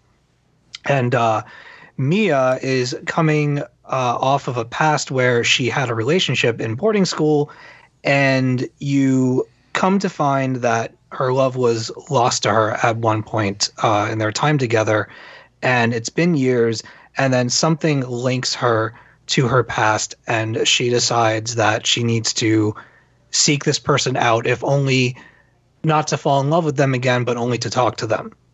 And she ends up uh, roping her crew members into this journey, and they go on a spacefaring adventure throughout the galaxy, all in the name of love, y'all. and uh, it's absolutely spectacular. It's very operatic uh, in, in scope and, and tone. Um, really beautiful relationships happening. Everybody's involved in some way with another crew member. Um, and so you get lots of uh, interpersonal drama happening. And what's really neat about the story, um, this is not a spoiler, but you come to find out that everybody is kind of interconnected in one way or another, almost like the hands of fate, where we're moving these people uh, together for at least a, a common goal of sorts. And um, it's a lot about uh, rite of passage and becoming a, a better person and finally making a family. Like they say, you don't get to choose your family, but you get to choose your friends. And um, Mia comes to find very much that she is a part of the family. Um, they love her just as much as anyone else who's been on the crew, uh, maybe even for years longer than she has. And that realization in that moment is a really, really sweet spot in the book and kind of plays throughout the several hundred pages of this epic story from Tillie Walden. I keep mentioning the the page count because I just I want people to be prepared to sit down. Like this is not like a oh la di da. Like you need to need to dedicate yourself and then it will it, the story will compel you to stay in it. I sat down and read this in one go, like it was that good. Um, I had Saturday all to myself, and I was like, I'm going to read on a sunbeam. And I picked it up, had my coffee, laid on the couch, and did not put it down until it was over, and felt like I was floating. I felt like I was in a Radiohead comic for a while. Um, and I love uh, this last thing I'll say. Tillie Walden, um, through her own experiences, she she brings a lot of herself into her characters and into her stories, and specifically with these romances that she writes about. And it feels so it's so real, it's so genuine, it's so honest, and it, it they don't feel like characters; they feel like people, and it and it and it feels personal, and it has it has a lot to say without ever like putting it right underneath your your nose and being like, you know, do you get it? Like it's all just naturally the the warmth is there. And I, I really, really, really appreciate that about her stories. And she just she really shines uh, with that with on a sunbeam. Heyo. That's a good. That's a good line right there. ah. Yeah. So um, uh, who, who else got to to check it out? Um, I just read the first few pages. Um, Tillie Walden did the end of summer, not this one summer. That was the Tamakis did this one summer. Yeah. Oh, you are Uh, right. That's cool. mistake. Yeah, but um the I've I've only read the first maybe 50 60 pages of it and I totally agree with what you're saying. The way that that she crafts these characters, the way that she crafts these relationships is just so real feeling. It feels natural. And it it's it's not in the setting that I thought it was going to be in. You know, I open this book and it's like a floating clock in space that people are riding and I'm like, "What?" am I reading?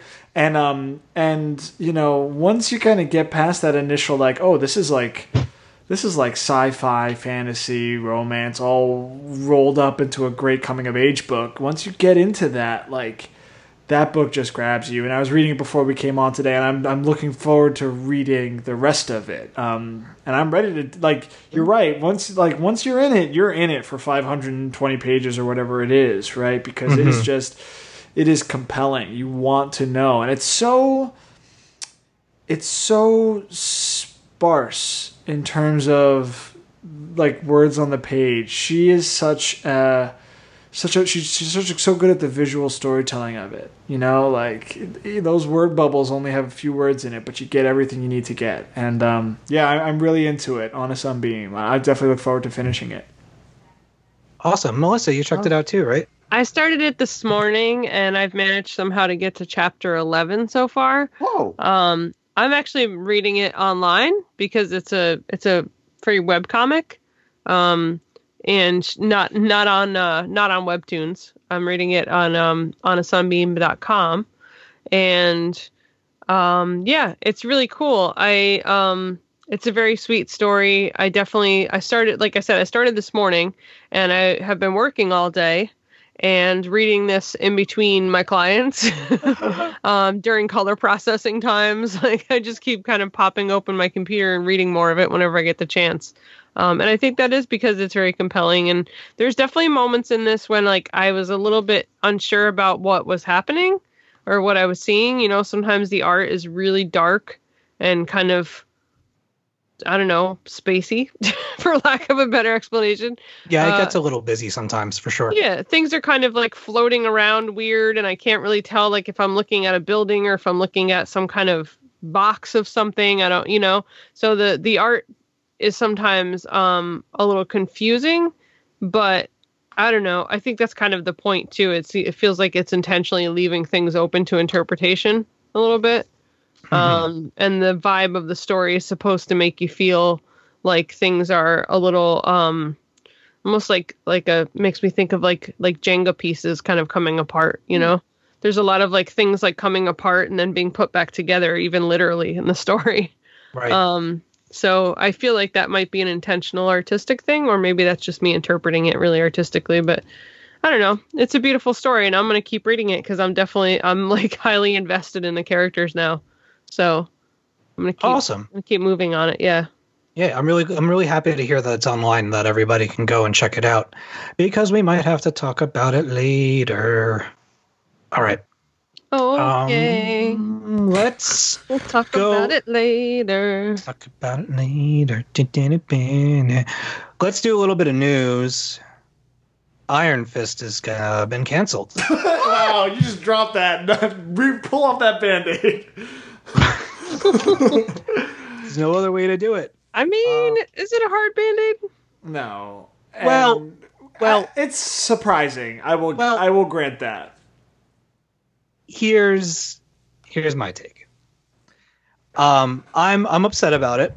I'm upset about it because uh, it it it's I liked what they did in the past, like in the last few episodes in particular of Iron Fist. They they went in a direction that I did not see coming, and I the the thing that I said to myself leaving that that second season was like, if they roll into season three, and they they continue this thread.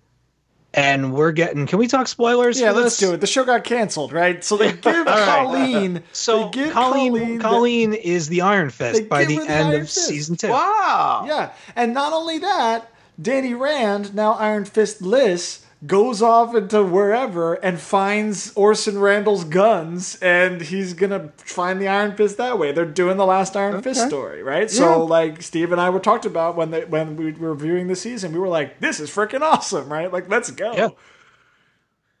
And so now we might not ever get to see that, Yeah. and it's. It, I think that sucks. I'm You know? upset about it. Like that show has had its issues. Oh, I've had I've had my issues with that show, I should say. Um, but I was definitely down for a third season by the end of, of season two. Yeah. It is So- uh, it is shocking. I will definitely be pouring one out for Colleen as the Yeah. fist and for the last Iron R.I.P.. Fist story.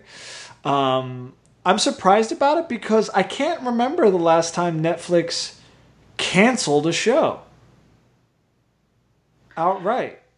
Um, I'm sure it's happened, but like yeah, no, it's definitely happened. nothing of this nothing of this examples. kind of um kind of uh, like marvel you know like that's the one of their big draws and for them to cancel and and you know it's funny because one of the things we talked about when we reviewed the show was like how there was no there was no marketing push for Iron Fist. It was all like even when Iron Fist dropped, the the the stinger for Iron Fist was here's a teaser for Daredevil season three. You know, so it was Yeah. like it's like they they were clearly not into it from the get go, and um, uh, you know it's hard. Iron Fist season one was was a hot mess, and uh, and um, Finn Jones's Danny Rand was was the bane of everyone's existence for a very long time. And um, it really wasn't until the end of season two when they made some really bold storytelling choices, perhaps because they had a feeling, you know, and that who knows what the future of the show is going to be, that, you know, people actually got excited about the show a little bit and wanted to see it go. Uh, um, now, this doesn't mean that the characters are going away. They've kind of come out and said Danny Rand might still show up. Who knows about Colleen and Misty? Like, these things might get continued in other shows, but there's not going to be an Iron Fist season three, um, which to me is surprising, and I will definitely be pouring one out. But um, hey, Yeah, you make a mistake, and look what happens. You know, like I want the uh, the VH1 behind the Iron Fist for this one because I wonder, are they gonna bring it over to the Marvel streamer that's coming out oh, eventually? Yeah, I don't know. or like I want I just I just wonder in in the the context of canceled was it canceled or is there going to be like a change an exchange of hands I, I and think- maybe like poor wording just it just No, I think what it means is that Iron Fist will not be a solo series on Netflix anymore. oh definitely yeah the yeah, yeah. characters, which are still Netflix Marvel TV properties with those actors, may show up in those Marvel Netflix properties, like Constantine does in the you know Yeah. CW shows or whatever. Um, Legends but- of Tomorrow yeah, but like I don't think that like basically Netflix is like we're not going to put money into 13 more episodes or 10 more episodes with for this show. Um, Yeah. If you want if you want Finn Jones to come back for Luke Cage season 3, fine, but we're not going to we're not going to film another series. And the thing about the Marvel streaming is these Jessica Jones, Daredevil, Iron Fist, Defenders, none of that is going over to the Marvel streaming. That's all staying with Netflix. Because those are Netflix Marvel TV properties.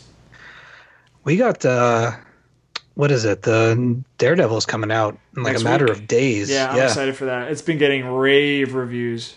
Mm-hmm. I'm looking forward to that. Alrighty. Um, I don't know. I don't think anybody else has any thoughts for Iron Fist.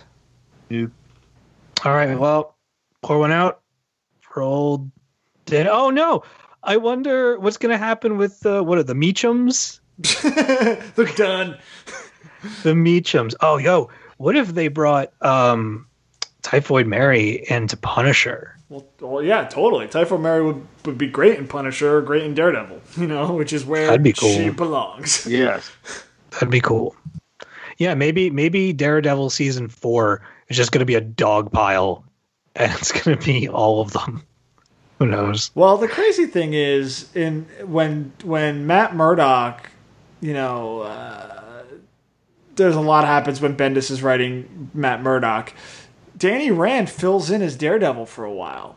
And I originally thought when what happens at the end of Defenders happens that they were going to do some stuff like that. I would have hated it, but um, but I thought they were going to do something like that. But no, I don't think that's what's happening. I mean, we'll find out on Friday when Daredevil drops. But uh, you know, it'd be so funny if like there's this iconic panel from Brubaker's kind of first or second issue on Daredevil, where like Daredevil turns around in the rain and his fist starts glowing, and it's like, who's Daredevil? It's Iron Fist, you know, and it's Ah. awesome. Really cool, really really cool run. I was that was Brubaker and Michael Lark's run on it, but like, yeah, like I, I love that story. But they're not going to do that for Netflix.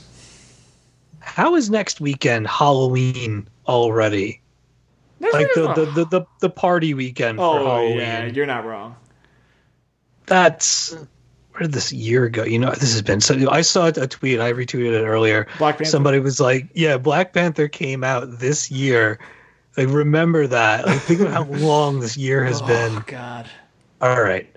Uh, so that's that's a show. Let's talk about uh, what we're looking forward to on the shelves this new comic book day. Uh, I went last week. I went first and ruined everything for everyone forever. So I'm gonna let somebody else go. Uh, Joey, what are you picking up? Uh, probably Shuri number one, uh, Unstoppable Wasp number one. I'm sure everybody will be looking at. Um, the Lumberjanes graphic novel uh, comes out this week um, by Lilah Sturges, uh, which I heard about it at the New York Comic Con panel for, with Boombox, um, and they talk so highly of that book. I'll probably be checking that out too, um, and a couple other Boom books. Low Road West number two. I talked about the first issue a few months, a few weeks ago, and Black Badge number three um, which is that Boy Scout Boy Scouts Black Ops team that I was talking Yeah, about. yeah. like that book is really really cool. I really like it. I'll probably talk about that next week as well. Sweet. Um, how about you, Melissa? I've only got two things written down here right now, but uh, Abbott Volume One is Oh, coming out, So and I haven't I haven't read any Abbott yet. I've kind of been waiting for a trade on it, so You should be reading that. Mhm. well, I will be. um, and then I think I might check out Backstager's Halloween Intermission number one. Hell yes, you will. But that's all I have on my list for now because I'm exhausted and I haven't a lot of time today to do this. Uh, Bob, how about you? Yeah, definitely on the Wasp train. Gotta gotta get some Whitley Wasp. Uh, Life of Captain Marvel Whitley number Wasp. four. We've got Thor number six, where the all sorts of weird stuff is going on over there, and Justice League Dark number four. All right. I have got Batman number 57, Justice League number 4, Coyotes number 7, Gideon Ooh. Falls number 7, lots of sevens, Skyward number 7, Life of Captain Marvel number 4, Runaways 14, Thor 6, Unstoppable Wasp number 1, Venom Annual number 1, and my most, well, my second most anticipated uh, book of the week is coming from Image. It's called Exorcisters. Number it's a one great title. One of the great titles of all time. uh, Ian Boothby and Gisele uh, Lagraz, I, I believe, um, says, "Did you sign a deal with the devil? Has your fiance been dropped to hell? Oh, been dragged to hell? Uh, then Kate and Kate Harrow should be the first ones you call for timely soul retrieval at a reasonable rate. But why are these identical twins so different? Is there a darker secret? An all new ongoing series, Eisner Award winner, um, so on and so forth. Anyway, um, the cover alone has me. I love the art uh, on this cover, and it's and it's the artist for the book, uh, Gisele. So I am so on board. This was one of the like image preview things that we got from way back when that uh, that caught my eye. So definitely looking forward to Exorcisters number one. Um, bup, bup, bup. okay. Does anybody have any closing statements? No. All right. Nope. Thank you, Bob. Thank you. We do not have any closing statements, Steve. We we did it. I that I appreciate that. That signals to me that we're ready to wrap this up. and I can read the thing and say that's gonna do it for this week's edition of the Talking Comics podcast. As always, you can send us your comments or questions to our email podcast at talkingcomicbooks.com. We are also on Twitter at Talking Comics. Don't forget to check out talkingcomicbooks.com for news, reviews, and articles about comics, video games, TV shows, and much more.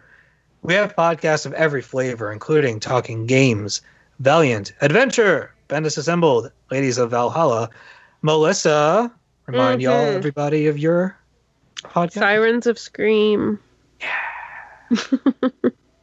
Uh, we had a production meeting the other day and lined up a whole bunch of cool stuff for you all. So, the from now until the end of the year is is is going to be a lot of fun, and even some stuff into next year. We uh we're making some plans. So, uh, for Bob, where can everybody find you? Bob Reyer at talkingcomicbooks.com email. Joey, At Joey Braccino. Melissa. At Lissa Punch. Okay.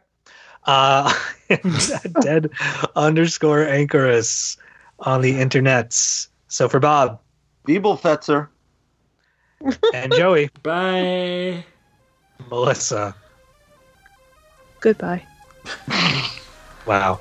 Be excellent to each other. Loan somebody a comic book. And until next time on the Talking Comics podcast, to be continued.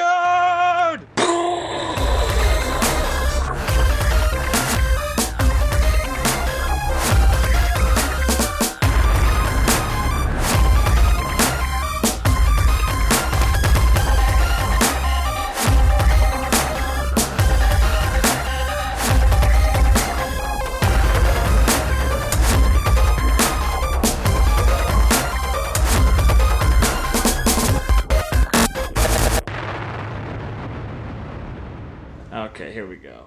My little make my make my little pony. Make my pony. Pony creator. Here we go. Oh, you found the pony creator? I remember that. Yo, this music is lit. Scroll do down to start. Uh, dun dun dun dun. My Little Pony. Dun dun dun. dun My Little Pony. Somebody has a lot more energy than I do tonight. Ooh, I could. Can I turn the music off? This is fucking messing me up. music off. Okay, we're good. You want to start? Let's start. Purple mane, not Ooh. highlights. I'm gonna send this to everybody actually right now. The pony creator. Yeah. Here go. Did that I have, years to, re- ago. I have to get ready to catch it because it flies by before I can see it. there it is. Ooh, ooh, what kind of hair do I want? Oh, I want these front bangs. Yep, there it is, straight banks right there. And I think I, I want it- purple is my favorite color. Ooh, what about the shaggy hair though? Ooh, girl. Am I? Oh, What Am I the hell the am I looking at? I can't. I can't find it. Am I still on the call? Yeah, oh my you're on god, the how do. I Yeah, turn this here. music off? right. Ah, this music is Click on the driving me click on the click on the three I have not lines. clicked on it yet. Click on the three lines and you'll see the volume thing in the top right corner. Top Good right. lord. Top right corner. I see the, our avatars. Okay, no, Bob, style. you need to click on the thing that looks like a little um, word bubble down in the left hand corner. Oh, so we're are we making our own My Little Ponies? Is that You what don't have Oh. to. You don't. You don't Oh, know. okay. No, you don't have to make anything on this website. This is just something that Joey's doing for fun.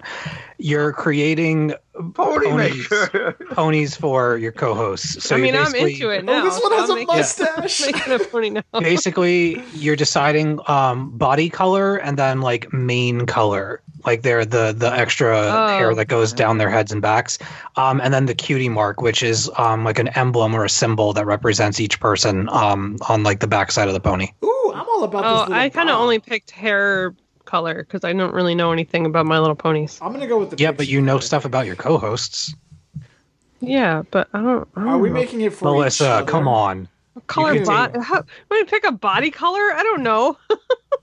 pick colors that you associate with your friends Oh look, it says glasses. Wait, this is my favorite thing we've ever done on the show. i can't even see i can't even find i fucking hate skype so much How do I turn this music off? It's driving me crazy. right, click on the click on the three lines in the top left corner. You see those? Yeah. Click on that, and then you should see the volume thing pop up. Oh my god, everything in here is Got so it. sugary sweet. Oh, there we go. Fill in the blanks to find your name. Okay. Pick a new pony. Ah, the music is Aren't there any like dark ponies? Or are they all like sparkly sweet? oh this music is amazing I know, right? It's lit. did you see the movie No, I did oh not. Oh, Joey it's really good I know. I've heard incredible Yo, I'm things so about it. digging this music right now. I can't turn it off and make a pony. It's just not. I'm enjoying working. it. Shut up! It's so fanciful. My pony's name is Grape Wishes. I'm writing that down. Ooh, Sweetheart, disco. My Little Pony creator. All right, here's my cutie mark. Decorate Well, I'm gonna go with the Thunderbolt. Yeah. No, I already picked your cutie mark. Mine- Perfect. guys at the tables as Why would I want this pony moon? places. That's weird. Oh my god. what Ooh, am I doing? cake! Ice cream! Pony's name. My pony's name is Chocolate Glitter. I, I, I can see it. Uh, can't, can't stop now. I don't have my cutie mark yet. Ooh, you can make him a little like. you better be creating cutie marks for other people for when we get to this question and not just dicking around on this website. I'm gonna be yellow because I'm Asian. Oh no. Share.